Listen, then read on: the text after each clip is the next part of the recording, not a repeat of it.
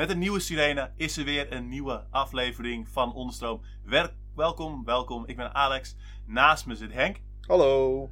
En we gaan het vandaag hebben over ethisch consumeren. Boe. En het, het ombuigen van je, van je tijd en middelen naar politieke strijd. Yay. Daarnaast hebben we het dan over betaald politiek werk. Uh, en een wat langer dan gebruikelijke shout-out naar een nieuw project dat Firestarter heet. Oh. Spannend. Spannend. Zodoende. Veel plezier.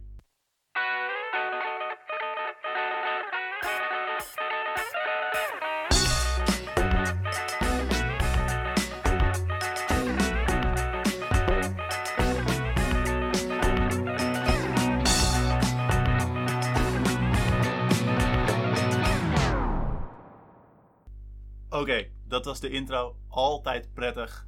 Die strandachtige gitaren. Uh, welkom Henk. Fijn dat je er weer bent. Ja, fijn om te zijn.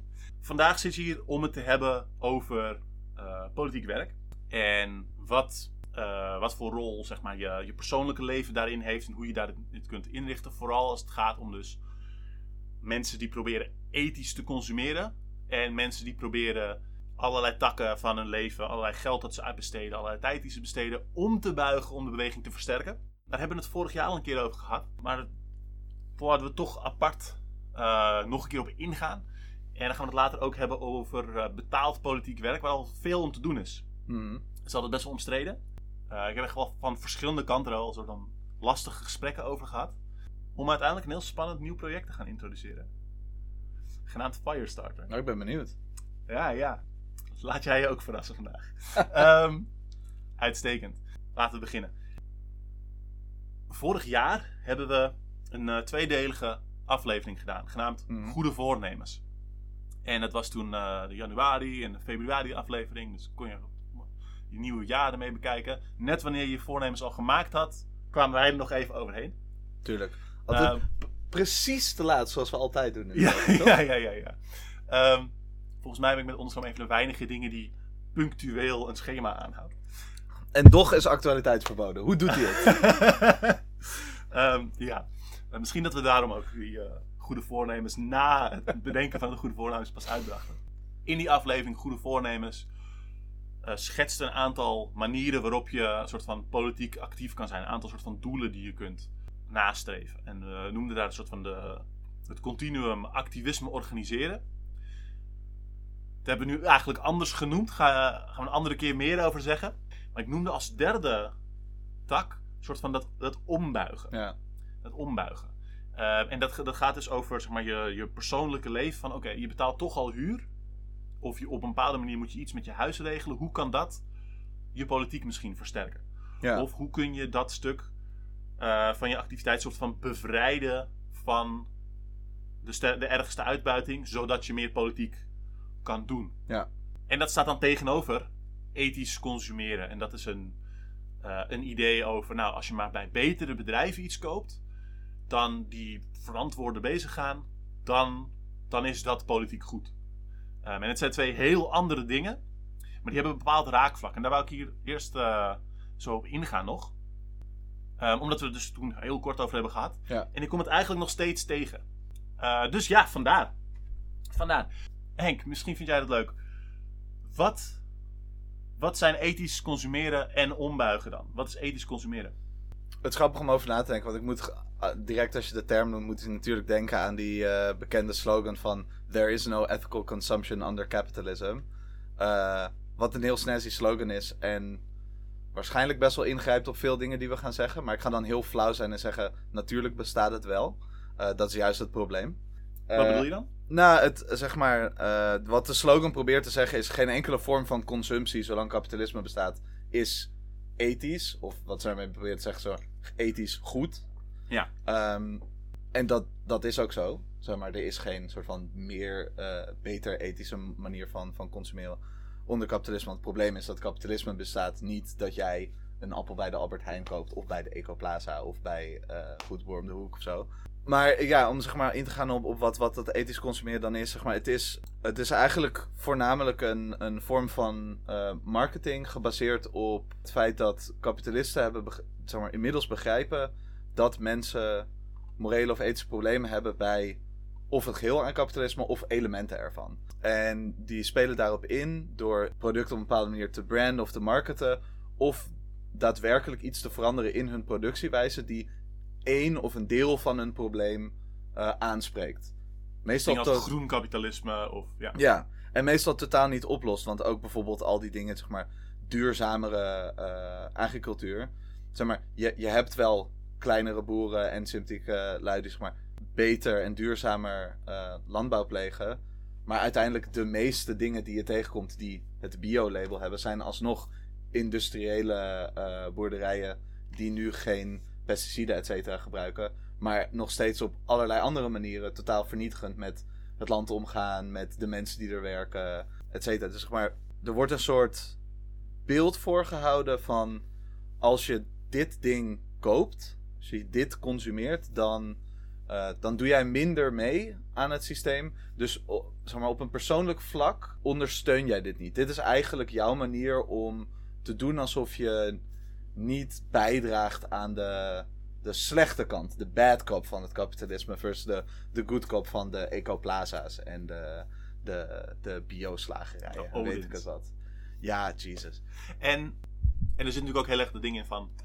Het is consumeren. En we, we consumeren dingen, oké, maar om je politiek te zien in termen van wat consumeer je en welke, welke rol koekjes uit het schap kies je en dat is je, dat is je politiek.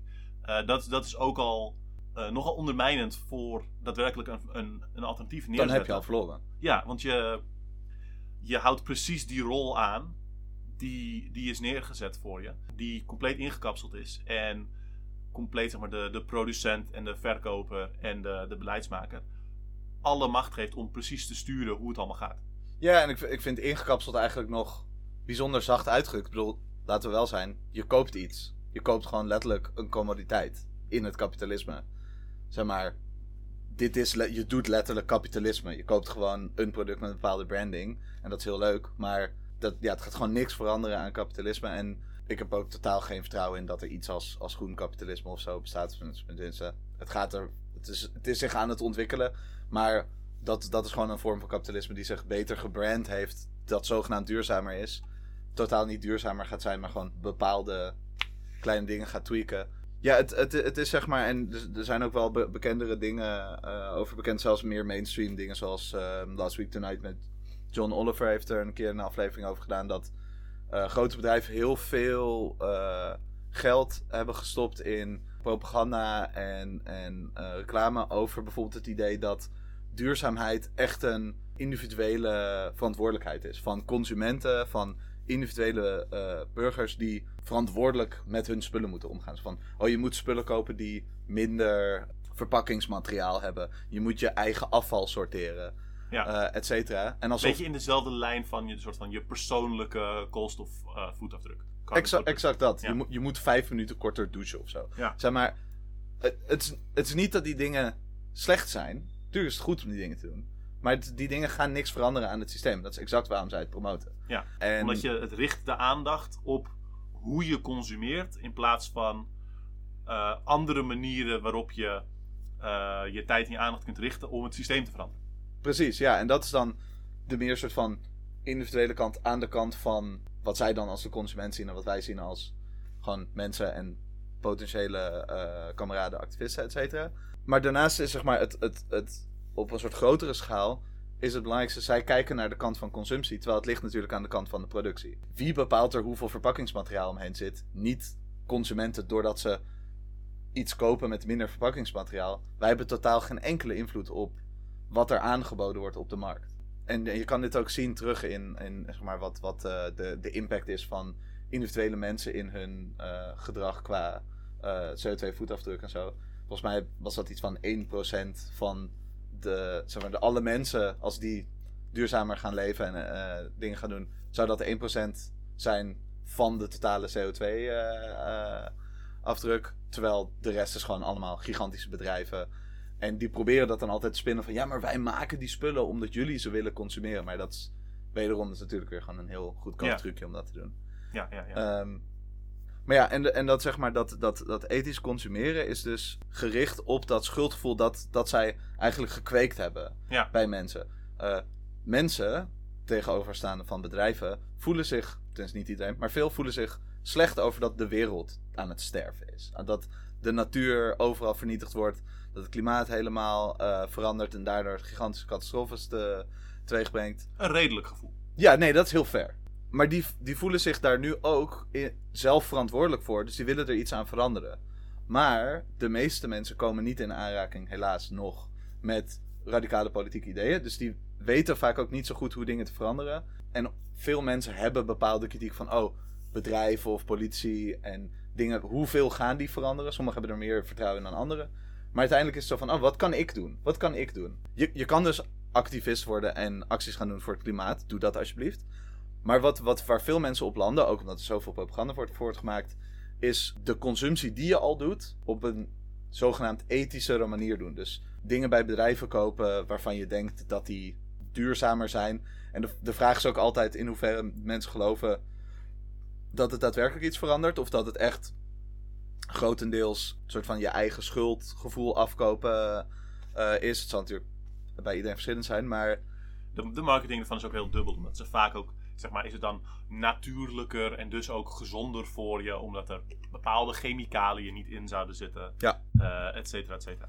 Eh, Ja, en, en- het is ook de markt inderdaad die inspeelt op van, we, je, je ziet, ze zien dat er dit gevoel is. En dat gaat ook samen met die, die poging natuurlijk om de verantwoordelijkheid voor al die catastrofen die al bezig is, eh, naar losse personen te plaatsen. Dan is, zit daarin een doelgroep. Dus je gaat ook daarmee een soort van publiek proberen te creëren. Van wij mensen die dat wel belangrijk vinden, Ja. wij kopen de, de andere geurloze kokosolie. Dus dat, dat grijpt natuurlijk ook, ook in elkaar. En het wordt ook als een. Dus het gewoon hele, de hele marketingmachine gaat gewoon rollen op een bepaalde doelgroep aan mensen die zich daar deels verantwoordelijk voor voelen Ja. en die een schuldgevoel wordt aangepraat daarover. Om dat op te lossen via een andere consumptieniche. Ja. ja, wat ik ook wel best wel grappig aan vind, is dat deze producten zijn vaak een stuk duurder. Ehm, dan kan je aan de ene kant zeggen dingen die biologisch verbouwd worden, bijvoorbeeld. eh, dat is een duurdere vorm om te produceren dan als je zeg maar, helemaal scheid hebt aan de natuur. En dat is zo. Maar er zit er nog veel hogere markup op natuurlijk. En dat zit heel erg in die marketing van... Je moet er ook iets voor over hebben. Het is een soort van Ja, op, opoffering van jezelf. Of soort van, nou, oké, eh, weet je wel, dit, dit doe ik dan voor... Omdat ik erin geloof, of voor de wereld, of... eh, omdat het me beter eh, eh, doet voelen, of whatever. Waardoor mensen er meer geld aan gaan uitgeven. Waardoor, en, en dat heeft een heel interessante dynamiek ook. Want wie kunnen duurdere producten kopen? Op een, op een vaste basis. rijke mensen. Mensen met meer geld. En ik, in mijn hoofd denk ik dan eerder aan zeg maar upper middle class mensen dan dat echt per Ja, se miljonairs of zo. Maar gewoon mensen met gewoon een, een stevig goed inkomen. En dat zijn vaak ook precies de mensen die zich een beetje schuldig voelen over hun positie in de maatschappij. Vaak hoger opgeleide mensen die zeg maar wel deel van kritieken meekrijgen, dat er dingen mis zijn en die er soms ook zelf wel echt mee bezig zijn van, oh, mm, mm, hoe moet dit in de wereld gaan? Die zijn dan druk aan het werk, verdienen daar bakken met geld voor en dan is van, oh, fuck, nou, wha- whatever, dan, koop ik dat gewoon af door zeg maar betere, zo tussen haakjes, producten te kopen. Wat dan ook pijnlijk is, is dat mensen die dat dan niet kunnen betalen, dan dus de minder verantwoorde spullen kopen. En dus niet die, die moreel kunnen afkopen. En dus in, in interactie eigenlijk soort van de minder verantwoorde zijn. Ehm, en dat is persoonlijk hun schuld, want zij kopen niet de goede spullen. Dus Ja. het is een heel eh, soort van. Het is heel makkelijk om naar, dan naar een eh, klasse superiorite- superioriteitsverhaal te gaan. Ja, en het is ook heel logisch als je het op die manier bekijkt dat er ook zo'n grote nadruk is, wat je eerder zei, op dat hele idee van het zijn betere producten. Het eh, biologisch eten is lekkerder, het is gezonder. Ja. Deze beauty spullen zijn beter voor je huid omdat er niet ook chemicaliën bla in zitten. Zeg maar, dat is heel klassiek. Dat aan de ene kant kopen mensen deze dingen om zogenaamd de wereld betere plek te maken. Maar toevallig, geheel toevallig, zijn het ook fijnere producten om. Ja, klopt. En het, het- so- soms is het inderdaad fijner, soms is het gewoon echt compleet belachelijk. Is het gewoon, ja, maar deze wortel, die zeg maar echt gewoon, gewoon holle marketing. Gewoon, nou, die komt echt, echt uit de grond. Weet je, dat veen zo gevoeld. Het zingt heel graag. Ja. Hydroponics of zo, die heeft echt zo van, die heeft zo'n soort van blije boer om vijf uur 's ochtends horen fluiten nog, weet je wel. Maar precies. Nou ja, ja je, hebt, je hebt gewoon al die dingen van... ehm, op een gegeven moment zijn eh, wortels waren bijvoorbeeld niet altijd oranje. Even een korte geschiedenisnerd dingetje Oh ja, tussendoor gooien. Die zijn oranje gemaakt als soort van rare gift aan de... Wat toen nog niet de koninklijke familie van Nederland was, maar eh, stadhouders waren. Eh, De nou, Oranjes. De oranjes, ja, nou, there you go. Ehm, en toen was zo van, oh, we hebben ook nu, nu oranje wortels gekweekt. Vet leuk. Dat is daarna gewoon volgens mij vrij per ongeluk de dominant soort geworden. En vroeger had je voornamelijk witte en paarse wortels en zo. Maar die zijn nu weer teruggekomen. Vergeten groenten. Ja, dat zijn zo'n soort van, oh heel bijzonder. Je hebt ook regenboogwortels en zo. Pastinaken. Ook ja, het is echt bizar. En dit is veel duurder natuurlijk. Uit- Want dit zijn allemaal, wow, Ja, heel ja, ja. bijzonder. Witte wortels. Dat heb je nog nooit gezien. Ik heb zelfs een keer gezien, ik weet niet meer in welke winkel dat was, maar dat was. ehm, je hebt zeg maar van die. Inmiddels is het soort van een beetje bekend geworden dat groente en fruit heel bizar gekweekt wordt. En dat ze allemaal exact hetzelfde Ja, eruit ja, ja, zien. ja, ja. Dus bepaalde dingen worden wel gewoon aan de grens van Europa geweigerd. Omdat ze niet technisch gezien een komkommer zijn. Omdat ze niet aan de maat voldoen. Ah shit, dat heb ik gehoord. Ja, bepaalde bananen ook, als ze niet Ja, ja, krom ja, genoeg zijn. Bepaalde ja. ronding. Ja. Totaal, ja, nou ja. Vet dystopisch. Maar ze hebben dus nu ook eh, groenten die, die hebben dan wel zo'n alternatieve vorm. Er wo- worden dan buitenbeentjes genoemd. En die zijn dan duurder. Zijn die, oh, is dat niet een soort van... Nou, ik heb ze ook goedkoper gezien, maar in één winkel waren ze duurder. En dat was echt zo van, Ja, de- ga je nou gewoon, zeg maar, je voelt je zielig dat je niet dit fruit hebt gekocht. Fuck off. Zeg maar, dang. Dit is maar zo van, komkommerasiel. Oké. Ja, wajo. echt. Wajo. Oké, ethisch consumeren. Not even once. Ombuigen is eigenlijk iets heel anders. Ehm, maar het, het heeft, heeft ergens raakvlak. Ombuigen is ja, echt een, een soort van strategische keuze, een politieke keuze over hoe je je leven wil inrichten om je politiek of gezamenlijk meer kracht te geven. Dus zeg van nou, ik betaal toch huur. Wat als ik kan zorgen dat we dat dat, ik da, dat we een, een ding ne- neerzetten waar we gezamenlijk in eigen beheer huur kunnen doen. Zodat dat geld wat ik elke maand betaal, dat dat niet naar een of andere vampier in een, in een villa gaat. Maar dat het, dat het in een soort van gedeelde pot gaat. Waar we samen als gemeenschap over bepalen. Zodat we meer huizen vrij kunnen maken. En et cetera, et cetera. een actiepot kunnen hebben om aan activisten te geven. Zodat we na een tijdje dit afbetaald hebben als groep. En alleen nog huren voor zo'n onderhoud, kleine actiepot shit. Zodat winst vrij wordt gemaakt. Et cetera. Wat, noem maar Ja. iets. Een voorbeeld. Ehm, ombuigen kan zijn. Ik ga uit in sociale centra. Zodat die het budget hebben om dingen te doen. In plaats van een commercieel ding. Het kan zijn. Ik haal mijn diensten bij politieke dingen. Bijvoorbeeld een, een kameraad die ook kapper is. Ga ik daar mijn haar laten knippen. Zodat zij dat kunnen doen. En daarmee deels rond kunnen komen. Zodat zij vrijer zijn om andere dingen te doen.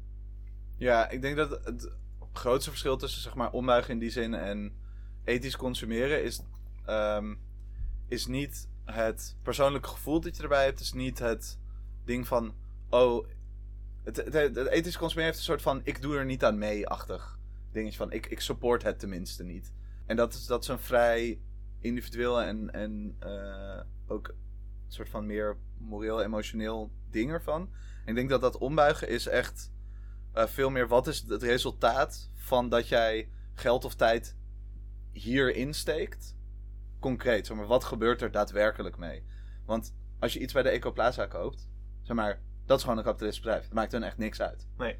Nee. Eh, maar als jij eh, naar een Voku gaat om te eten, of naar een sociaal centrum, of voor wat dan ook gaat en daar geld aan geeft, eh, kunnen ze niet alleen dat sociaal centrum blijven runnen, maar meestal wordt er ook veel van dat geld gebruikt om activisten te ondersteunen, gevangenen te steunen. Allerlei verschillende projecten die of daar gebeuren of in Ja. hetzelfde veld zitten, te ondersteunen. Dus het is zeg maar echt iets dat meer doet dan alleen het ding zelf. Zeg maar. Ja. Het is niet, ik koop een maaltijd bij een sociaal centrum, bij een Voku, dus dan... Ja. bedoel, kopen is al een groot woord, omdat ze meestal op donaties zijn. Maar zeg maar, Ja. dus dan kunnen zij meer Voku-maaltijden verspreiden. Ja. Het is vaak veel meer nog dan dat. Ja. Soort, zeg maar, En in, in ethische consumptie komt wel soms de marketing van nee, maar als je deze spullen koopt, dan doe je mee aan de Oatly revolutie.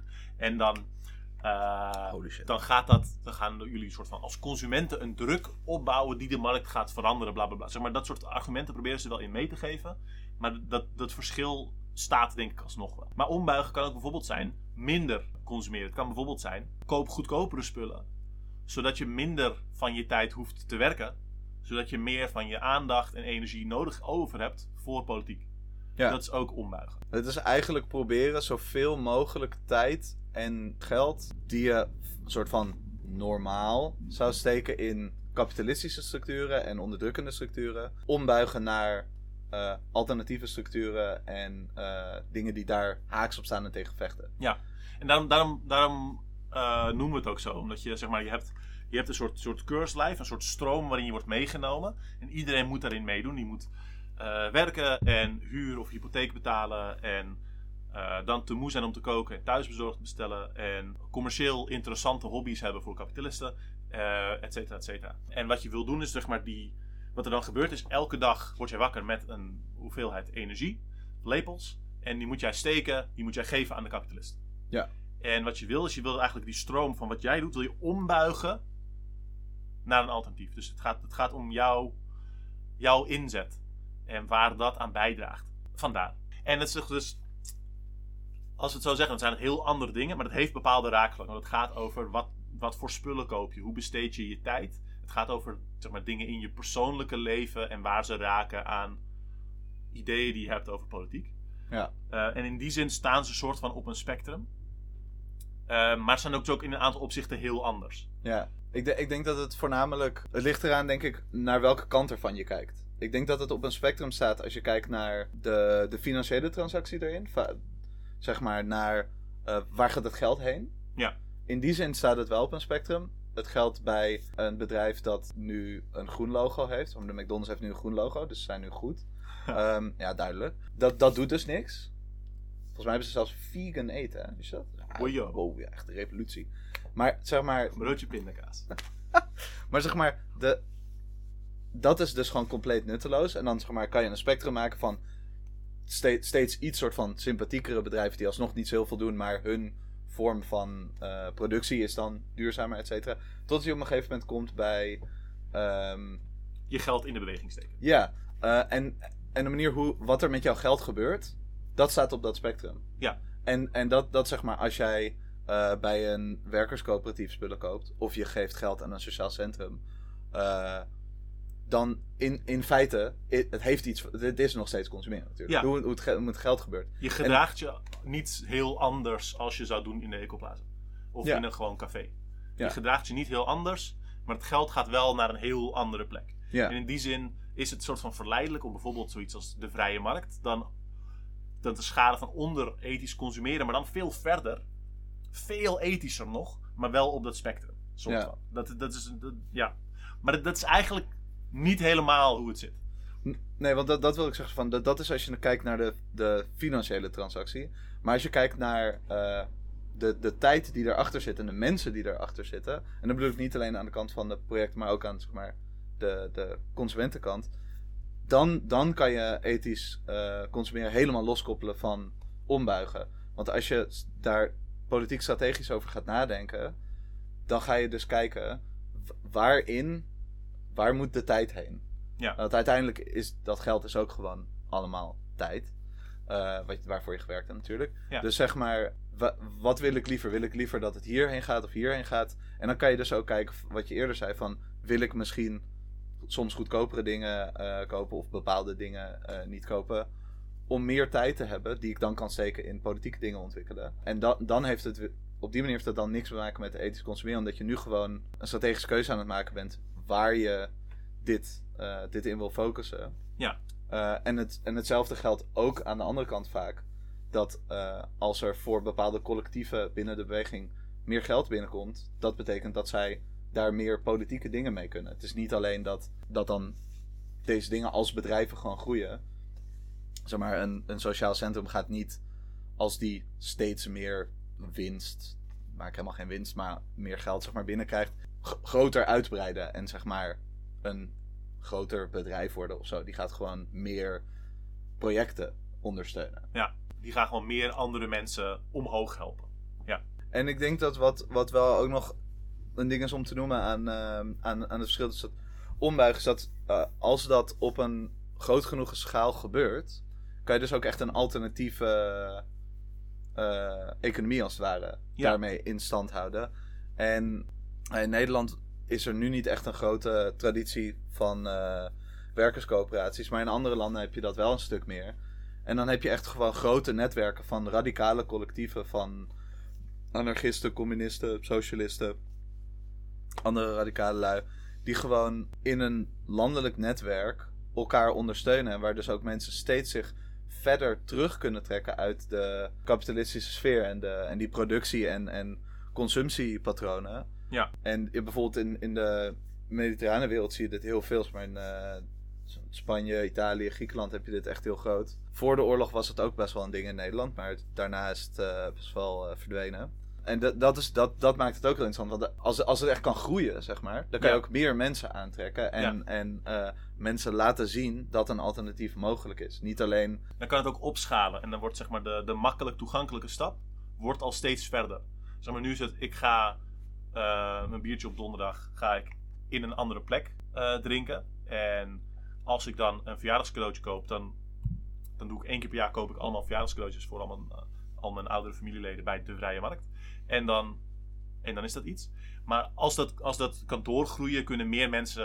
Er wordt er zoveel ruimte gemaakt voor politiek werk dat nog verder groei toestaat. Dat je bijvoorbeeld, als je gewoon net in de beweging komt, gewoon op, op het punt komt dat je, weet ik veel, ergens goedkoper in eigen beheer kan huren en dus zoveel minder tijd kwijt hoeft te zijn aan betaald werk voor kapitalisten. Dat je meteen allerlei andere vette politieke projecten kan oppakken. Um, in plaats van dat je uh, dat er allemaal maar naast moet doen en veel meer richting burn-out en overbelasting gaat, gaat zitten. Ja, en ik denk ook, er zijn ook heel veel uh, bepaalde secundaire uh, voordelen aan dit soort dingen. Um, die moeilijk soort van in kaart te brengen totdat, totdat je het soort van meemaakt en het er is. Maar als je bijvoorbeeld hebt over huizen in eigen beheer of betaald werk in eigen beheer van de beweging. Dan heb je dus ook over situaties waar je bijvoorbeeld minder rekening hoeft te houden met oh nee, uh, kan ik deze politieke acties wel doen, want dan krijg ik een strafblad, dan kan ik bepaald werk niet meer doen. Daar, kun, daar kunnen mensen binnen de beweging natuurlijk zelf voor kiezen om daar ja. uh, oké okay mee te zijn van, oh ja, je, je, je hebt dit strafblad voor een politieke actie, whatever. Tuurlijk kan je in ons uh, woongroep komen. Juist. Je, precies. Dus zeg maar, en, en er zijn nog veel meer van dat soort dingen dat zeg maar, die nu heel restrictive zijn in, in de manier hoe, hoe de samenleving in elkaar zit, waardoor je aan heel veel dingen moet houden. En heel veel rekening met alles moet houden. Om dingen te doen die eigenlijk al best wel zuur zijn. Ja.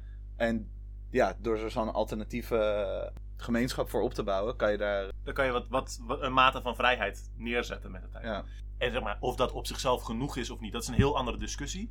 Maar om daar een basis in te hebben, ja. is altijd waardevol.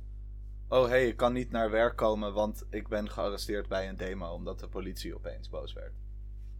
Maakt ook, nogal uit hey, waar je werkt, ja. hey, voor, ons is dat niet, uh, voor ons is dat geen enkel probleem, joh. Dat was bij ons vorige week gebeurd. Nou, wat leuk. Wat een goede collega's. Ja, ja, zeg maar ja, dat, ja, dat soort dingen, dat, is gewoon, dat kan best wel veel betekenen. Oef. Oké. We gaan er even tussenuit voor een shout-out. Ditmaal naar de AG, oftewel de arrestantengroep. Een arrestantengroep biedt juridische ondersteuning aan activisten om zich uh, weerbaar te houden tegen repressiepogingen vanuit politie en justitie. Die steun kan variëren van mensen vooraf informeren of hen helpen veilig te blijven bij demonstraties met praktische tips of mensen helpen om anoniem te blijven op demonstraties zelf. Uh, vooral wanneer er uh, arrestaties verwacht worden. En ook met ondersteuning van activisten die daadwerkelijk gearresteerd zijn.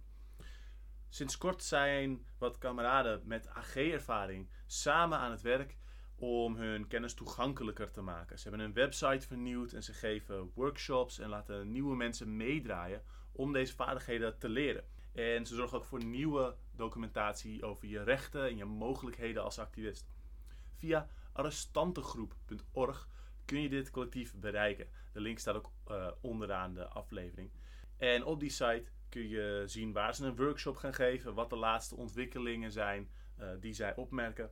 Dus hou de site in de gaten en zoek contact als je hulp zoekt bij een actie of als je niet zeker weet waar je vooraf rekening mee kunt houden. Wil je zelf meer leren over wat eh, AG doet? Of wil je, het zelf, wil je zelfs meedoen? Benader ze dan vooral, want ze willen graag meer mensen opleiden om dit belangrijke politieke, politieke werk te kunnen doen. Dus ga naar www.arrestantengroep.nl. Dat is alles aan elkaar als één woord zonder leestekens. En leer alles over dit belangrijke politiek ondersteunende werk. Oké, thanks. Je noemde al kort betaald politiek werk. En in, in ons verhaal gingen we er al een beetje naartoe. Betaald politiek werk is soms een beetje een, een heet hangijzer. Dus ik dacht, dat kunnen we ook in deze context Ja. bespreken. Want dat is dus interessant. We hebben het een paar keer genoemd van... Het is echt een belangrijk onderdeel van kapitalisme... dat het al je tijd, al je aandacht, al je energie, al je lepels wil hebben. In die, in die aflevering over eh, oorspronkelijke accumulatie noemen we ook dat, dat proces waarbij kapitalisme steeds meer nieuwe takken van je leven probeert af te pakken. Dus ook bijvoorbeeld dingen als eh, betaalde dating apps. Dus best wel een nieuw proces waarbij een, een heel nieuw tak van je Ja. leven gecommercialiseerd wordt. En daar, daar zijn heel veel andere takken van. Het, ehm, Elmo die zei zo mooi dat, zeg maar, vroeger was de ruimtevaart een soort, soort van geopolitiek dick measuring contest. En nu is dat een soort commercieel, eh, commercieel ding geworden. Dat is heel anders. En dat, dat proces gaat steeds door, het gaat steeds verder. En, en het wil dus elke dag al, al je aandacht, al je energie, al je tijd hebben. Ja. En dat ombuigen gaat er dus om, om dat terug te pakken, om dat terug te winnen en dat in de beweging te zetten. Eh, zeker als het gaat om je betaalde werk, de dingen waarvan je je brood en je huur betaalt, dan gaat het om de beste, scherpste, meest uitgeruste uren van je dag. En dat zijn de uren die je dus gebruikt voor het betaalde werk meestal. Omdat dat, dat wordt geëist, dat is de norm. Daar word je voor opgevoed om dat zo te doen. En je wordt ervoor afgestraft als dat niet gebeurt. Ja. Ehm, dus die uren, daar bereid je je op voor. Daar rust je je voor uit. Die zet je apart. Die, die staan altijd al ingeblokt. Je kunt niet dan tussendoor iets anders nog doen. En de rest van je tijd is vaak gewoon bijkomen om weer klaar te gaan voor de volgende zitting daaraan. Ja. Ehm, dus dat zijn eigenlijk juist de uren die je wil terugpakken voor je politiek. Dat is zeg maar een soort van, ja, een soort heilige graal daarin. Vooral wanneer de projecten waarmee je bezig bent, wanneer die complexer worden, wanneer die meer van je gaan eisen, wanneer je daar meer verantwoordelijkheid op je moet nemen, of wil nemen, meer van je aandacht, wanneer het complexer en moeilijker wordt. Dan wil je juist die goede uren daarvoor kunnen besteden. Want het zijn ook je waarden. Het gaat om de wereld waar, die we beter proberen te maken. En die nogal naar de kanker gaat. Ehm, dus je wil, je wil het beste wat je, wat je kunt bieden daaraan geven. Dus het is eigenlijk heel logisch dat je een soort van vrijgesteld wil zijn. Dat je Ja. betaald kunt worden voor je politieke werk. Of in ieder geval in je, in je levensonderhoud kunt voorzien Ja. binnen die politieke context. En betaald politiek werk is dus één manier om dat te doen. Ja. Een andere manier kan dus zijn om allerlei kosten samen gezamenlijk te verlagen. Of door iedereen gratis eten te geven, et cetera, et cetera. Dat is Eh, allebei heel goed en waardevol. eh, eh, nivelleren binnen, binnen groepen is natuurlijk heel Nivelleren binnen be- groepen. be- bekend ding. Zeg maar, in heel veel politieke woongroepen worden huur- of gezamenlijke kosten ge- geniveleerd naar inkomen. Ja. Waardoor dan moeten dus wel sommige mensen meer blijven verdienen natuurlijk. Maar daar kan je, daar kan je dan Ja. een eh, soort scheiding in hebben van mensen die daardoor minder hoeven te verdienen en wel actief kunnen zijn. Ja, ja. En het kan ook een ding van ombuigen zijn. Dat je zegt, van, nou, ik heb gewoon echt een rete goede baan. Eh, maar ik ga heel goedkoop leven. En ik ga juist gewoon heel veel van mijn betaalde uren... eh, gewoon geld in de beweging pompen. Ja. Dat, kan ook, dat kan ook dat zijn. Maar dus over dat betaald politieke werk... Dat heeft, dus, dat heeft dus een waarde omdat je dan qua mentale aandacht en verantwoordelijkheid... een soort van vrijgesteld bent om complexere dingen op te pakken, om er meer tijd in te steken, om echt er diep in te duiken. Ja, en het, zeg maar, als je politiek werk doet waar, eh, waar je geld voor krijgt, waardoor je dus minder tijd hoeft te spenderen aan ander werk, eh, kan je een stuk structureler projecten oppakken, een stuk structureler werk doen. Eh, is het niet waar je toevallig tijd hebt of, oh deze week was het minder druk op werk of wat dan ook. Je kan een stuk meer zelf het initiatief nemen en denken van, oh ik wil graag deze dingen opzetten of deze dingen doen of met dit project willen we deze kant op of juist niet deze kant op. Je kunt de tijd gericht apart zetten Ja. eh, en voor het komende jaar inblokken, et cetera. Dus net zoals je dat met een baan zou doen. Ja, Misschien ook nog wel een ander interessant ding aan specifiek, vooral in Nederland heb je dat heel erg. Dat in bepaalde bedrijfssectoren of met bepaald werk het ook heel moeilijk is om eh part-time te werken. Ja. Het zal voor heel, heel veel sectoren gelden. Ik ken het persoonlijk vooral van bepaalde dingen waar ze vooral hoogopgeleide mensen zoeken. Omdat het voor hun zo duur is om een bepaald hoogopgeleid iemand voor een functie te hebben. Dat ze dan je ook direct volledig willen inboeken. Ja. Het zal vast in heel veel dingen eh, voorkomen.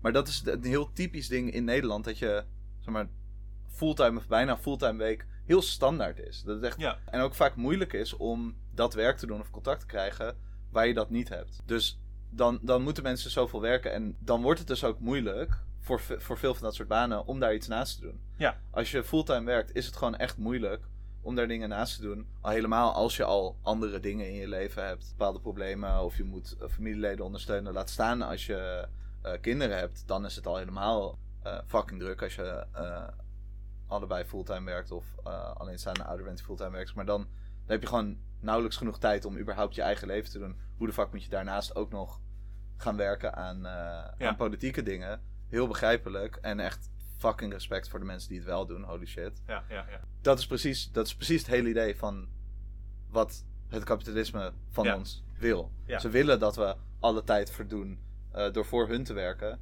zodat we hun winsten groter maken, et cetera, et cetera. ja, ja, ja. En dat is juist waarom het zo belangrijk is om die tijd specifiek eh, te werken aan dingen opbouwen voor onszelf. Ja. En, eh, En dat is dus ook anders dan eh, zeggen van nou, ik wil werk vinden dat meer maatschappelijk verantwoord is. Ik wil in de zorg werken, want daar help je echt mensen. Of ik wil een van de betaalde functies van X NGO of vakbond hebben. Want ik vind het belangrijk om politiek goede dingen te doen. En dat is een functie die daar meer bij aansluit. Dat is iets anders dan eh zeggen van we gaan een politiek project doen dat de beweging uitbreidt, dat ons nieuwe kracht geeft, maar dat op een bepaalde manier een soort van loonvormend kan zijn, zodat we er, ervan kunnen leven en niet afhankelijk zijn van werk daarnaast. Dat is, is anders, omdat je bij het ene bestaat het budget al. Er zijn al strijden gewonnen of eh, iets in het narratief veranderd dat het bedrijf eh, daar geld voor vrijmaakt om zo'n functie neer te zetten. Dus als je daarin gaat zitten, dan, dan doe je eigenlijk niet iets extra's. Het Ja. gaat hier om het, het maken van nieuwe dingen in de beweging waarvan je kan leven, zodat je, eh, zodat je er niet naast hoeft te werken of minder. Ja. Nee, ik, ik denk dat je wat dat betreft dat heel erg kan vergelijken met het verschil tussen eh, ethisch consumeren en ombuigen. Oh ja, ja. Eh, een soort van ethisch werken binnen het kapitalisme of Ja, je ja, ja. tijd ombuigen. Ja. Ehm, Kapitalisme is dan slecht, maar ik ben tenminste de ombudsman. ja. En, en het, het is een heel bekend ding. Hè? Er zijn superveel mensen binnen de beweging. Omdat het allemaal mensen zijn die heel erg soort van sympathiek in het leven staan en mensen willen helpen, et cetera. Werken er ontzettend veel mensen in de zorg, onderwijs, eh, in allemaal bedrijven, in, bij NGO's. Omdat ze denken dat ze van, oh ja, maar dat is, tenmin, dat is tenminste beter dan dit andere ding. Laat staan, sommige mensen echt geloven dat ze een verandering daar tegen gaan brengen. Maar zeg maar. Eh, En het zal, het zal ook in, aantal, in een aantal opzichten prettiger zijn, omdat eh, ze dan samenwerken met mensen die bijvoorbeeld ook dat soort dingen belangrijk vinden. En wel een soort van, een soort van hart hebben dat soms zich uit ook in hoe ze over dingen praten. Tuurlijk wel. Maar het is wel iets anders dan, de, de, dan een politieke beweging versterken. Ja. Ik bedoel, het is, het is ook niet n- nutteloos of belachelijk. Ik bedoel, zeg maar, Nee, nee, uiteraard. Maar het is, het is gewoon, uiteindelijk gaat het niks veranderen. En Ja. dat is wat ik vooral Ja. op, op probeer te focussen is... Ik, ik denk dat het veel fijner is als je een ziekenhuis binnenloopt... en de verpleger of dokter die je te spreken krijgt... is toevallig opeens een fucking solidair, sympathiek persoon die uit de beweging komt. Super vet. Ja. Wow, dan word je opeens goed geholpen. Ja, Zeg ja, ja. M- misschien zelfs als, eh, als persoon met gemarginaliseerde achtergrond, zeg maar. Ja. Dus natuurlijk is dat, is dat zeg maar, op, op een kleine schaal fijner. Maar het, het, eh, het verandert niets aan de structuren die eronder liggen. En ik denk dat Nee. dat eh, belangrijk is om als beweging zeg maar, in te zien en te erkennen. Het betekent Ja. ook niet dat niemand dat meer moet doen of zo. Maar dat dit gewoon strategisch eh, Ja. zinvoller is om alternatieve structuren op te Ja. bouwen. Om projecten op te bouwen die de eh, onderdrukkende structuren die bestaan aanvallen en proberen te slopen en, en af te breken. En er is ook een manier om van de ene over te gaan op de andere. Als je hebt van, oké, we hebben heel veel kameraden, solidaire, radicale mensen die in de zorg zitten of zo. Op zichzelf doet het politiek niet zo heel veel. Maar het is wel, wel fijn inderdaad eh, als je toevallig zo'n persoon in het ziekenhuis tegenkomt. Maar als die mensen wel elkaar weten te vinden en dan van daaruit wetende dat ze allemaal deze vaardigheden delen, dan iets nieuws gaan opzetten, dan spring je eigenlijk over naar naar die andere kant. Ja. Maar dat, dan moet je dat wel doen. Ja. En dat is ook moeilijk. Maar goed, dus betaald, betaald politiek werk. Ehm, dan gaat het ook echt dan gaat het om loonvormendheid. Dus het gaat erom dat degenen die eraan werken, dat die kunnen eten en wonen en slapen eh, en ontspannen. En dat ze daarvoor minder of niet afhankelijk zijn van zeg maar, de gewone, gewone economie. Zodat ze juist hun tijd aan die politiek kunnen steken. Maar het gaat dus niet om eh, winst en aandeelhouders betalen. Het is niet gewoon kapitalisme. Het is je beweegt je in kapitalisme en je wil daarvan kunnen leven. Uh, maar het is niet uh, hetzelfde als gewoon een bedrijf. Maar het is, het is vaak een beetje een, een heet hangijzer, omdat er wel dingen uh, lastig mee zijn. En ik denk dat er ook zeg maar, bepaalde posities zijn waar het handiger is om zoiets te doen, om betaald werk te hebben, dan andere. Ja, zeker. Um, bijvoorbeeld als je een, een los collectief hebt dat allerlei politieke acties ondersteunt. En die mensen die kunnen dat op een bepaalde manier loonvormend doen dat is super vet. En ik denk dat daar over het algemeen niet zoveel problemen mee zijn. Maar daar tegenover zou je bijvoorbeeld kunnen hebben van... Wat als je in een, in een soort van langdurige politieke organisatie... een soort van betaalde bureaucraten binnen die organisatie hebben... die daar een vaste rol in hebben. En dus ook doorlopend van die soort van politiek representatieve organisatie... afhankelijk zijn voor hun inkomen. Uh, dan gaat dat... Er zijn er heel veel mensen die hebben dan de ervaring... dat de aanwezigheid van zulke soort van vrijgestelde bureaucraten de politiek van de organisatie verandert en beknelt. En dat Ja. het conservatiever wordt en dat zij niks op het spel willen zetten, omdat, omdat ze ervan afhankelijk zijn op die manier. Ja, en ik denk dat ja, zo zijn er natuurlijk heel veel voorbeelden van. Voornamelijk eh, wat ze dan eh, vroeger bezoldigde functies noemen binnen vakbonden of politieke partijen. Ehm, die gewoon in elk opzicht voornamelijk bezig zijn met hun eigen functie behouden. Of zo de organisatie uit te bouwen dat die functies kunnen blijven bestaan.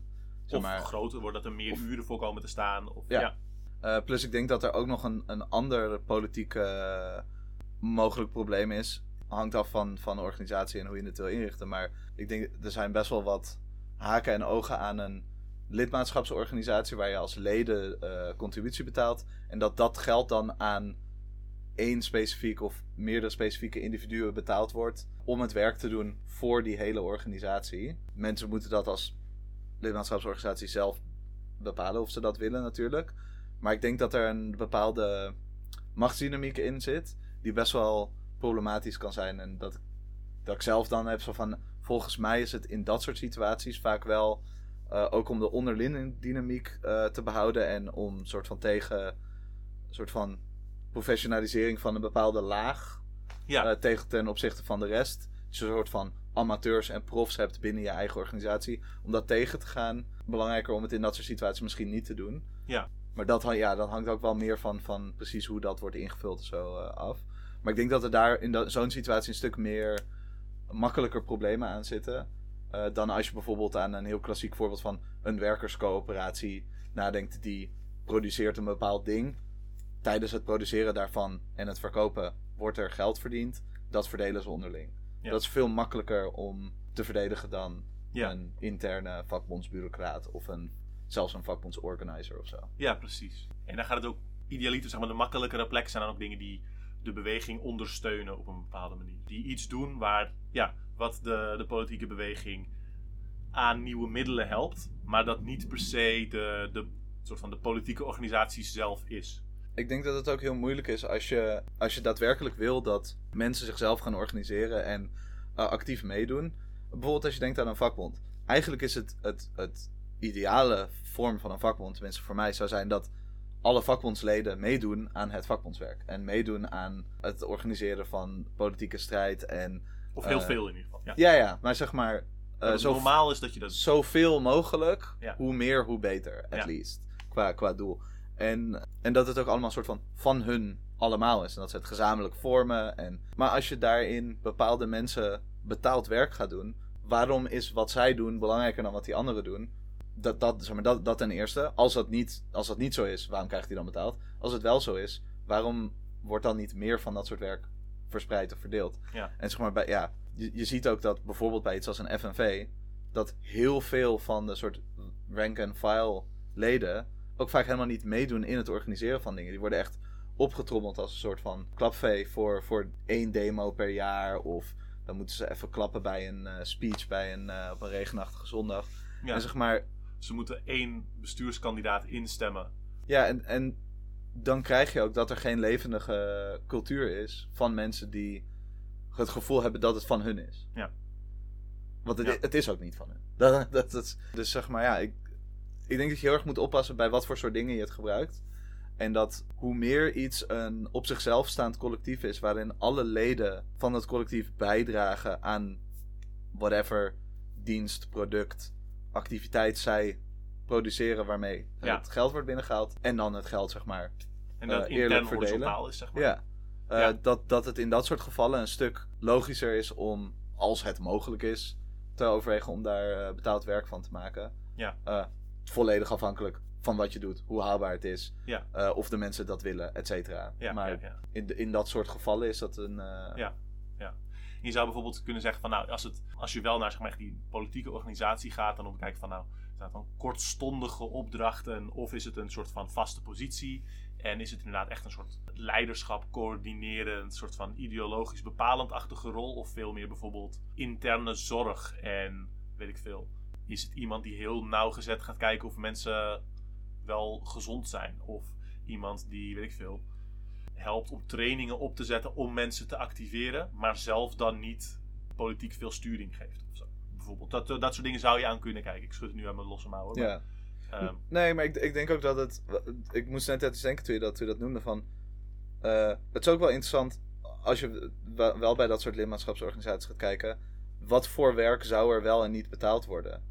Dat als je zo eens gaat kijken, dat je heel makkelijk kan zeggen van. Oh, in, in grotere lidmaatschapsorganisaties met betaalde functies. Zijn de betaalde functies altijd een soort managerachtige functie, eh, secretarisachtige functies en, en administratie? Zeg ja, maar, ja, dit zijn de dingen. De, de mensen die de emotionele verzorging van mensen doen.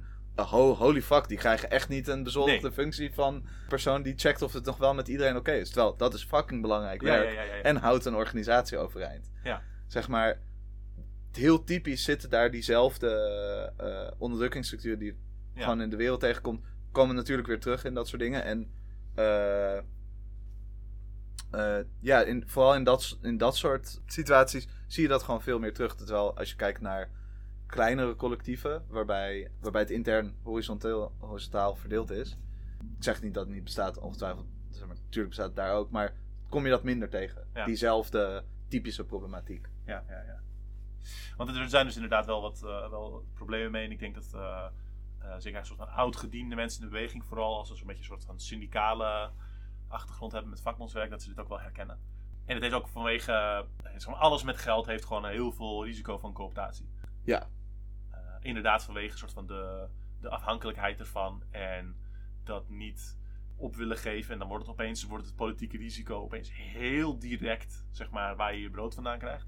Eh, maar ook omdat, omdat je dan met allerlei instanties moet dealen die gaan kijken naar, oh, hoe stroomt dat geld dan? Ja, En daar, daar gaat ook een heel coopterende eh, mechaniek van uit. Ja, en, en geld heeft natuurlijk een hele, eh, in een bepaalde zin, soort platmakende eh, effect ook. Zeg maar, als je met een project, eh, zeg maar, loan-formant werk doet, dan betekent het dat dat project moet dan meer geld binnen. Zeg maar, je, je kan ook niet groeien en gewoon stabiel zijn, maar het, idee is dat je zeg maar, eigenlijk altijd dan meer geld wil binnenhalen als je zelf er meer eh, loon uit wil halen of meer eh, collega's daarbij wil keren. En als je in die groei zit, kan het zijn. zeg maar, Je, je kan daar natuurlijk beleid op maken en, en politiek strategisch erin zijn. Maar als je dat niet doet, als je er niet, niet heel eh, goed over nadenkt. Zeg maar, hoe meer geld, hoe meer, hoe meer beter. Die logica, een heel kapitalistische logica natuurlijk. Maar eh, zorgt er ook voor, zeg maar, maakt niet uit waar geld vandaan komt. Geld is geld. Ja.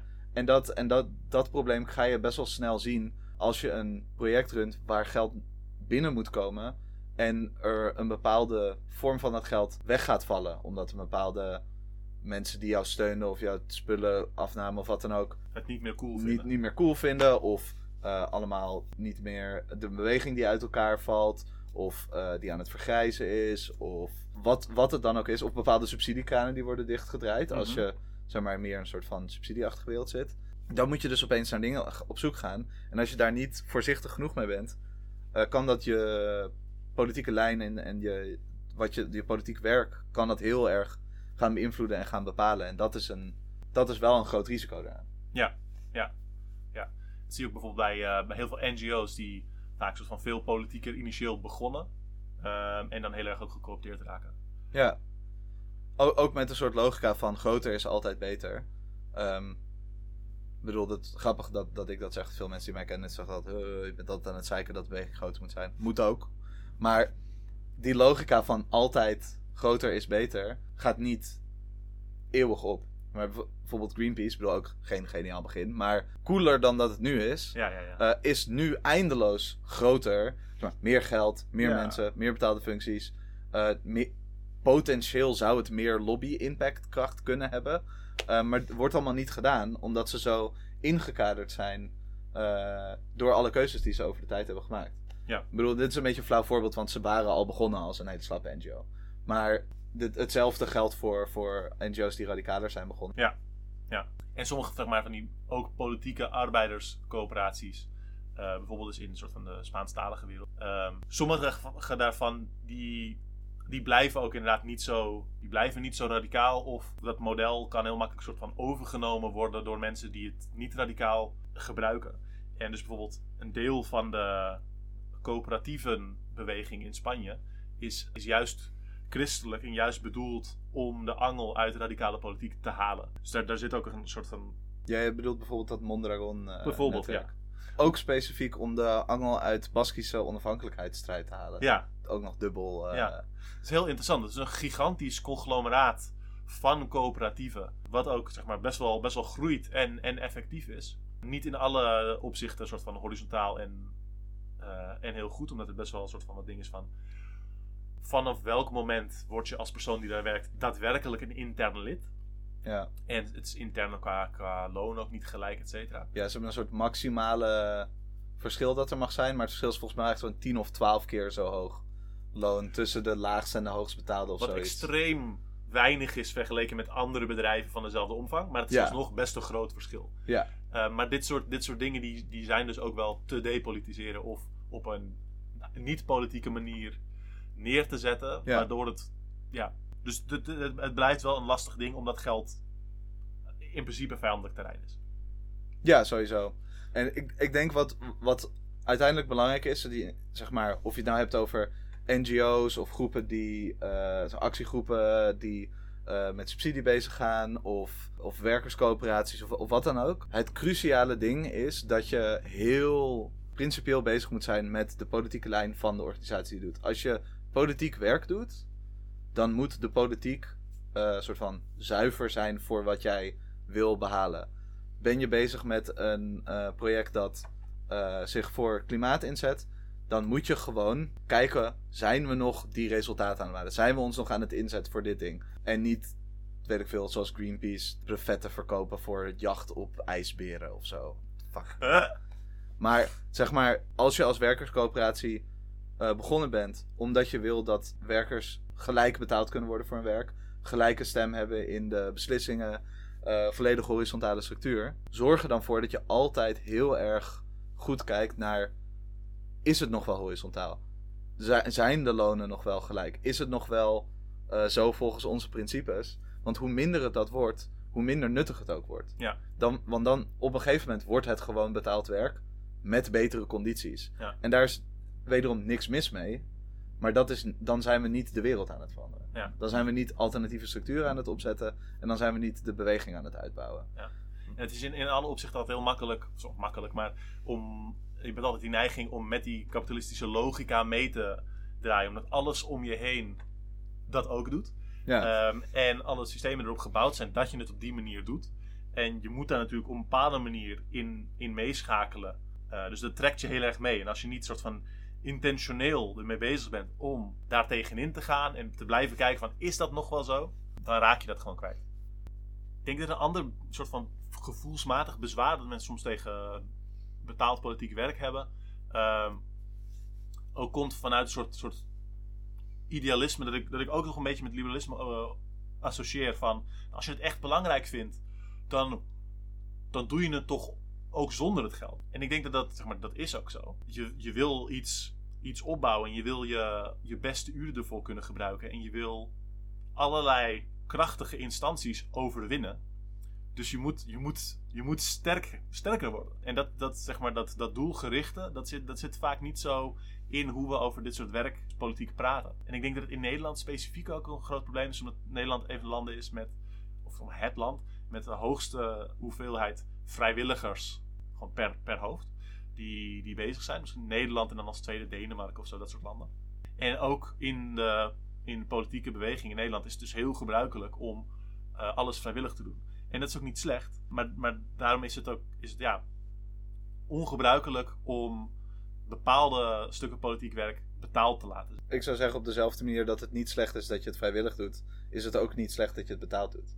Nee. Het ligt er gewoon aan in welke context. Maar het, het is bijvoorbeeld bizar om te zien dat in Nederland echt een gigantisch onderdeel van de daklozenopvang vrijwilligerswerk is. Ja. Echt een heel groot deel. Terwijl in andere landen krijgen mensen er gewoon voor betaald, want het is gewoon werk. Ja.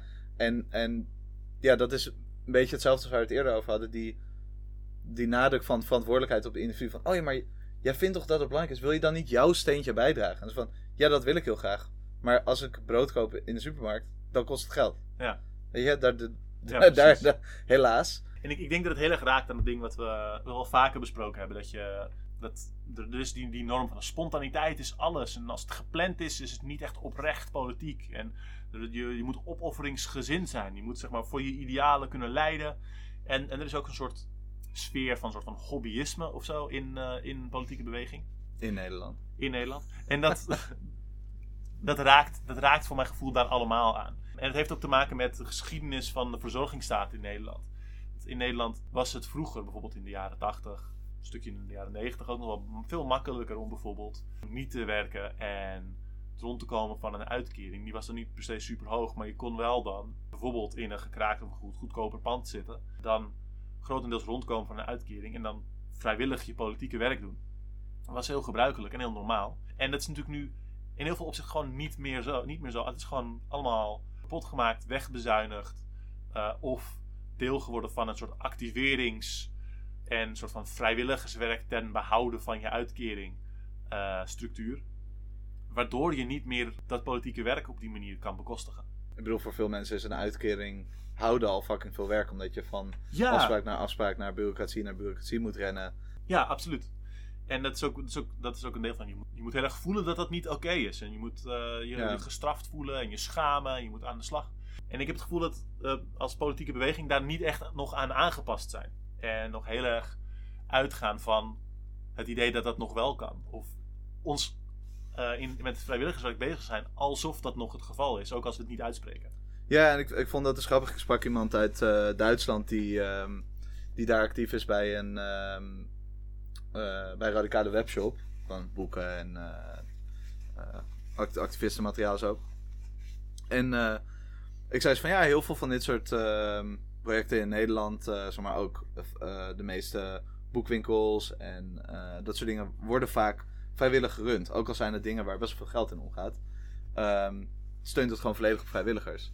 Eh, en toen deed ik dus ook dit rieltje van, nou, het komt eigenlijk vo- voornamelijk vanuit de jaren 80, omdat dat toen heel haalbaar was. En het is, tegenwoordig is dat een stuk moeilijker, dus het best wel moeilijk om daar mensen voor te vinden. En toen zei die persoon van, oh ja, nee, maar dat was bij ons ook. In de jaren 80 was ook alles vrijwillig. Maar de verzorgingsstaat is afgebroken in Duitsland. Dus toen hebben we ons aangepast.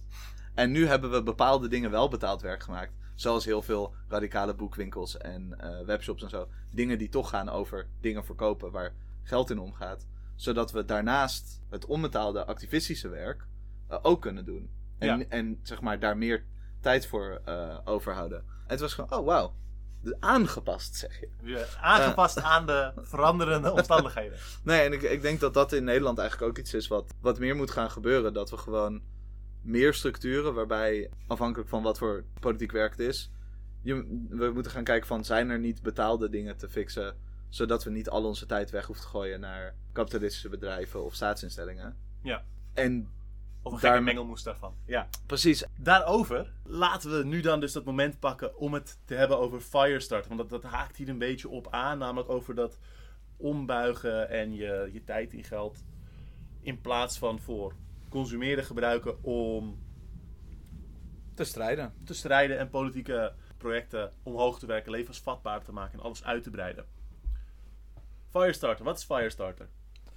Firestarter is een uh, crowdfund platform van de beweging. Het heeft zich uh, gelanceerd, of aangekondigd eigenlijk op uh, 2 5 week geleden. Die, willen, die zijn nu bezig met een crowdfund campagne om fondsen te werven om het platform op te zetten. En willen het in uh, juni van dit jaar launchen. Dus daarom ook de shout-out van steun de campagne om een crowdfund platform op te zetten. zodat we die infrastructuur voortaan hebben in de beweging. Ja, en uh, ja, eigenlijk gewoon het, het, het, hele principe is gewoon... Uh, het is een beetje zoals dingen als uh, GoFundMe en Kickstarter... maar dan voor politieke projecten, voor linkse, progressieve projecten... die strijden voor een vrije en solidaire wereld. Ja. ja, er wordt natuurlijk al heel veel gecrowdfund in de beweging. Het past ook heel erg bij onze waarden en het afwijzen van zeg maar, het, het grote geld... en de weerhaken die aan hun zakken geld vast verbonden zitten... Maar er is, er is geen platform van de beweging zelf. Dat ze zelf in eigen handen hebben en zelf, zelf kunnen, kunnen sturen zo. Ja, het zijn allemaal eigenlijk grote uh, tech companies die er vaak achter zitten of uh, geleerd aan banken. En ja, dat zijn groepen die niet zo uh, veel rekening houden met dingen als security culture, de privacy van zowel de organiseerders van campagnes als de donateurs. Ja, dus we, we hebben de, de initiatiefnemers gesproken. En hoe, hoe kwamen ze hierop? Ja, nou ja, in, in de VS is al uh, langer een traditie met uh, uh, veel crowdfunding in de beweging. Um, en heel veel politieke projecten hebben dat op grote schaal gedaan. Onder andere via Patreon daar. En op Patreon zitten ook allemaal naties zichzelf te crowdfunden. En er zijn heel veel campagnes geweest vanuit de antifascistische hoek om naties daarvan te deplatformen. En toen eindelijk de druk zo groot werd uh, dat het dat platform van Patreon dat niet meer uh, kon ontwijken, niet meer kon ontkennen, dat ze er echt iets aan moesten doen, hebben ze een soort both sides dingetje gedaan. Van oké, nou dan gooien we de nazi's eraf, maar dan gooien we ook allemaal ex supposedly extreem linkse uh, dingen eraf. En toen zijn heel veel grote projecten eraf gegooid, waaronder onder andere Submedia, anarchist media collectief dat voornamelijk heel veel vette filmpjes maakt en zo, en documentaires. Uh, is toen daar afgegooid. En uh, Crime Think volgens mij ook. Maar wat een uh, dubbel probleem was, los van dat ze dus allemaal inkomsten misten, is omdat ze het via dat platform deden en toen het platform afgegooid zijn, konden ze ook niet meer bij gegevens van mensen die hun steunen. Dus ze konden niet eens meer een mailtje sturen naar iedereen van: hey, we zijn nu van dit platform af, maar als je ons wil steunen, ga dan naar X. Omdat Patreon daar niet bij wil helpen, want dat is niet in hun belang natuurlijk. Dus die zijn gewoon vet veel uh, lui kwijtgeraakt. En die moesten weer helemaal opnieuw die uh, supportbasis uh, opbouwen. Nou zijn, zover is het nog niet in Nederland. ook omdat crowdfunding nog niet op datzelfde niveau hier gebruikt wordt. maar het idee van, van Firestarter was juist gewoon om het voor te zijn. Niet te wachten tot het fout gaat, maar gelijk in eigen beheer dingen opzetten die door activisten gerund worden voor activisten zodat je die, die autonome, ja, die onafhankelijkheid houdt en uh, zelf bij die, bij die dingen kunt. En zodat zo'n zo'n platform die aantrekkingskracht gaat opbouwen, maar dat, dat, dat het daadwerkelijk aan je eigen kant staat en jou, jou helpt in plaats van dat het een willekeurig bedrijf is. Ja, klopt. En dat uh, betekent ook dat, uh, dat je dus niet alleen.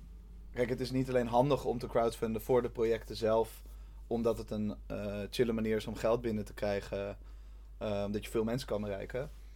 Maar het zorgt ook dat als dat platform uitgebouwd wordt, aangezien het van de beweging zelf is en onze eigen infrastructuur opbouwt, dat het de capaciteit van iedereen verder vergroot. Als dat platform groter is, dan kan het ook andere dingen makkelijker bijstaan. Kan het, uh, weet ik veel, extra korting geven aan super sympathieke dingen die echt het geld nodig hebben. Ja, of ja. bepaalde uh, groepen die, uh, die, waarvoor het moeilijker is om toegang te hebben, zoals weet ik veel, ongedocumenteerde vluchtelingen ja. of zo. Dus je hebt, die autonomie, maar er zijn eigenlijk veel meer voordelen uh, daaraan. Omdat je, uh, als zo'n platform in eigen beheer is, dan kunnen zij van wat, wat ze aan uh, belang en interesse en middelen opbouwen, direct kunnen gebruiken om de beweging verder te versterken. als je een campagne doet op een willekeurig platform, een Why Donate of whatever, dan haal je verkeer naar die site toe. Maar die site die daarbij vervliegt het eigenlijk, gaat het alle kanten op naar willekeurige projecten uh, die erop staan, die helemaal niks met jou te maken hebben. Terwijl als je het dus naar een, een platform van de beweging stuurt, dan blijven die mensen die daar bijvoorbeeld interesse hebben in die campagne, die komen dan ook andere dingen weer tegen. Dus je, je brengt ze dan ook veel meer je, je politieke wereld in. En op die manier kan het dus ook zeg maar, kruisbestuiving geven tussen takken van de beweging. Uh, wat, wat ook nog heel, heel waardevol is, omdat verschillende takken van de beweging ook andere vaardigheden, expertise hebben, wat heel vet zou zijn om meer uit te kunnen wisselen. En het idee is ook, wat ze zeiden van nou, het kan ook nieuw meer geld binnenbrengen dat anders niet binnenkomt. Omdat je, omdat je een, een, een strakke website hebt, maar wel allemaal van radicale, solidaire projecten. Uh, dus als mensen dan op een, op een lokaal thema interesse hebben in dat specifieke project, maar verder niet heel links zijn, dan komen ze alsnog die andere projecten tegen op het platform. En als er dan een soort snazzy, uh, representatief uitziende website is, uh, maar wel dus met allemaal radicale campagnes erop, dan geeft dat een, een veel soort van toegankelijker gezicht aan de beweging eigenlijk.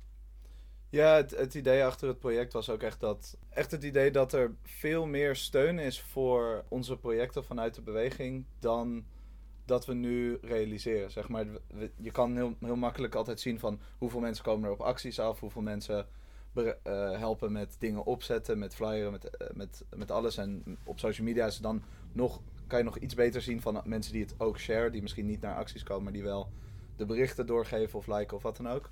Maar er zijn echt heel veel mensen die het met uh, veel van onze projecten eens zijn. Of het nou bijvoorbeeld één thema is waar ze heel erg hard op gaan, of breder onze principes delen.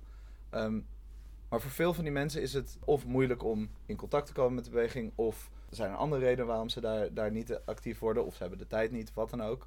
En dan is uh, doneren aan een sympathiek project een heel makkelijke manier om bij te dragen, te laten zien dat je iets steunt en uh, je betrokken te voelen. En ik denk dat uh, ja, met zo'n platform wat er een beetje soort van slik uitziet, wat ook voor normies gewoon mm -hmm. toegankelijk is en wat je gewoon kan delen met vrienden en familie en dat soort dingen. Dat je daar echt nog een veel grotere groep mee kan aanspreken, die vaak ook iets diepere zak heeft dan wij in de beweging altijd, om onze projecten te helpen financieren. en dat is heel tof. En het zou helemaal vet zijn als dat zich dan op den duur ook nog omzet in meer mensen die actief worden. Dat is ja. natuurlijk wel een grotere tweede stap. Maar precies een, een platform dat gerund wordt door activisten zelf, zal dat veel meer uh, ja, dan, najagen dan, dan wil je dat en dan, dan, kun je daar iets aan doen wat, weet ik veel, Geef.nl nooit gaat doen. Ja. ja. Dus ik ben super enthousiast ik, als, als, uh, wanneer dat staat. Denk ik dat het heel veel gaat toevoegen. Um, en een, grappig ding is ook wat ze zeiden van... Ze willen ook niet passief ondersteunend dit, dit platform uitvoeren. Zeg maar dat is heel belangrijk. Maar ze willen, ze willen eigenlijk nog, ze willen ook mensen uh, begeleiden om dat crowdfunden uh, goed te doen als ze er nog niet zoveel ervaring mee hebben. En ook dat, dat daarmee toegankelijker maken voor nieuwere, kleinere projecten. Wat je nu ziet is bijvoorbeeld uh, als een sociaal centrum iets van schade heeft, dan kunnen die vrij makkelijk heel veel geld binnenhalen met crowdfunding. En dat is heel goed. Uh, maar dat is omdat zij een heel bekende ruimte zijn met mensen die er al jaren komen. Dus die kunnen heel makkelijk daar geld bij binnenhalen. Maar een nieuw project, wat nog niet zo bekend is, die heeft niet diezelfde toegang. Maar met een radicaal crowdfund platform dat zijn eigen publiek heeft, dat het kan delen met dit soort nieuwe campagnes, maakt het dus ook makkelijker voor nieuwe mensen, nieuwe groepen, uh, om zeg maar hoger op de trap te komen, om uh, overeind te komen en iets nieuws neer te zetten. Dus ik heb het gevoel dat het echt een soort, soort vliegwielversnelling voor onze beweging kan, uh, kan vormen. Ja, en er was al een, een klein sneak peek van gegeven op 2D5 natuurlijk. Daar hadden ze zelf een workshop gedaan. Maar dat, ja, ze zeiden dat ze dat nog verder wilden uitbouwen met teksten, trainingen, dat soort ja, dingen. Ja. dus van, vandaar de shout-out. Ik wil iedereen aanraden om Firestarter op te zoeken, te doneren en te volgen en het nieuws erover te delen met je vrienden, zodat het uh, zodat het een werkelijkheid wordt en we, en we Firestarter als zeg maar nieuw onderdeel in de beweging kunnen, kunnen verwelkomen als een stuk vaste financiële infrastructuur die de rest die er staat kan aanvullen. Ja, en naast doneren kunnen mensen ook al Firestarter benaderen om campagnes op, de, op het platform te hosten. Die, um, als mensen dat doen voordat de website gelanceerd wordt in juni, dan um, kunnen daar al afspraken over gemaakt worden. En dan kan je zorgen dat je vanaf de launch direct je campagne live hebt staan. Ja. Eh, De campagne dus- is net begonnen, eh één week geleden op het moment dat dit uitkomt. Ehm, ze zijn tot, tot in, in juni zijn ze aan, aan, aan het crowdfunden. Dan willen ze gaan lanceren. Maar als ze dus lanceren, dan willen ze eigenlijk al campagnes hebben staan. Dus als je je aanmeldt, dan kun je een van de eerste zijn op de website eh, die aanwezig is. Nou, vet. Ja, eh, volg ze. Fi- Firestarterfund.nl. Eh, maar ze zitten ook allemaal op verschillende socials. Eh, en als het goed is, kom je hun eh, eh, stickers en posters en flyers ook in sociale centra tegen. Die kun je ook aanvragen. Je kunt ze mailen van, hey, geef me een bakspul. Dan, eh, dan kun je ze ook helpen dat te verspreiden. Ja, super enthousiast. Ja, super vet. Daarmee wil ik de, eh, de aflevering afsluiten. Eh, we hebben het gehad over eh, ethisch consumeren, je, je geld en tijd ombuigen om de beweging te versterken. En dan ehm, een, een wat, wat langere shout-out naar een, naar een project dat hier, die hier aan, aan bijwerkt de komende tijd. Ik heb het weer heel leuk gevonden. Fijn om jou tussendoor weer te spreken. Ja, is altijd leuk. De volgende keer gaat over toxische mannelijkheid. Dus eh, tune ook in. Wordt hartstikke leuk. Fijne maand allemaal.